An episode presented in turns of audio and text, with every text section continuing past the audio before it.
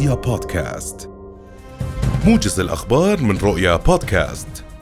أطلقت وزارة المياه والري اليوم الاستراتيجية الوطنية للمياه للأعوام من 2023 وحتى 2040 وتشمل محاور عدة من بينها الحد من فاقد المياه وتنفيذ مشروع الناقل الوطني.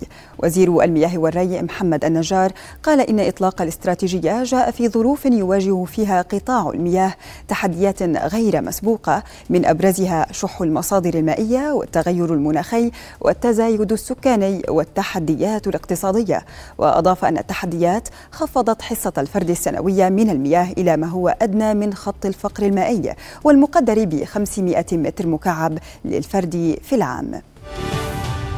قال مدير إدارة الأبنية والمشاريع الدولية في وزارة التربية والتعليم إبراهيم السمامعة إن الوزارة ستتخلى ضمن خطتها عن جميع المباني المستأجرة في العام 2030 وأقر السمامعة في حديث لرؤيا بأن المباني المستأجرة غير مؤهلة وغير جاهزة لتكون أبنية مدرسية مبينا أن نسبة المباني المستأجرة انخفضت من 22% إلى 18% العام الحالي.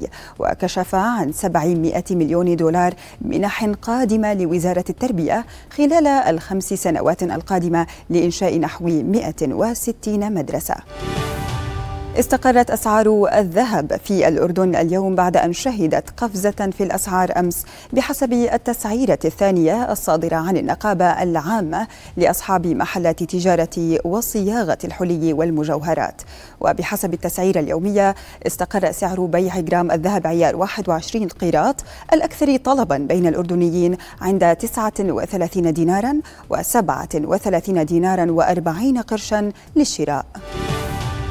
استكمالا لاجتماع العقبة قبل 18 يوما تستضيف مدينة شرم الشيخ المصرية اجتماعا أمنيا خلال الأيام المقبلة بمشاركة السلطة الفلسطينية والاحتلال الإسرائيلي إلى جانب الأردن ومصر.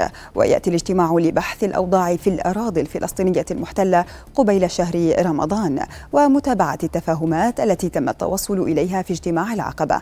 واتفق الجانبان في العقبة على وقف الإجراءات الأحادية لمدة تتراوح بين ثلاثة وستة أشهر فيما تعهد الاحتلال بوقف إقرار أي بؤر استيطانية جديدة لمدة ستة أشهر.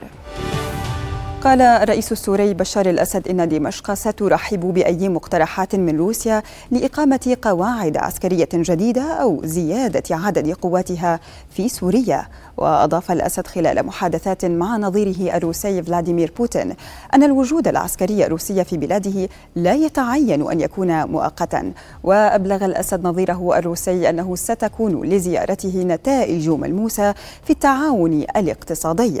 وتعد زيارة الأسد إلى موسكو موسكو الأولى بعد الحرب في أوكرانيا مجددا الدعم لروسيا في هذه الحرب.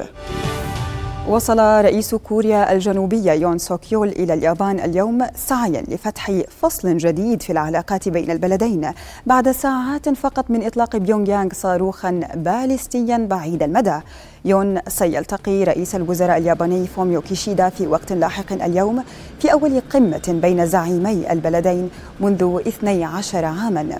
وتأتي القمة في إطار جهود رامية للتغلب على نزاعات تاريخية وسياسية واقتصادية من أجل تعاون أفضل لمواجهة كوريا الشمالية وتحديات أخرى.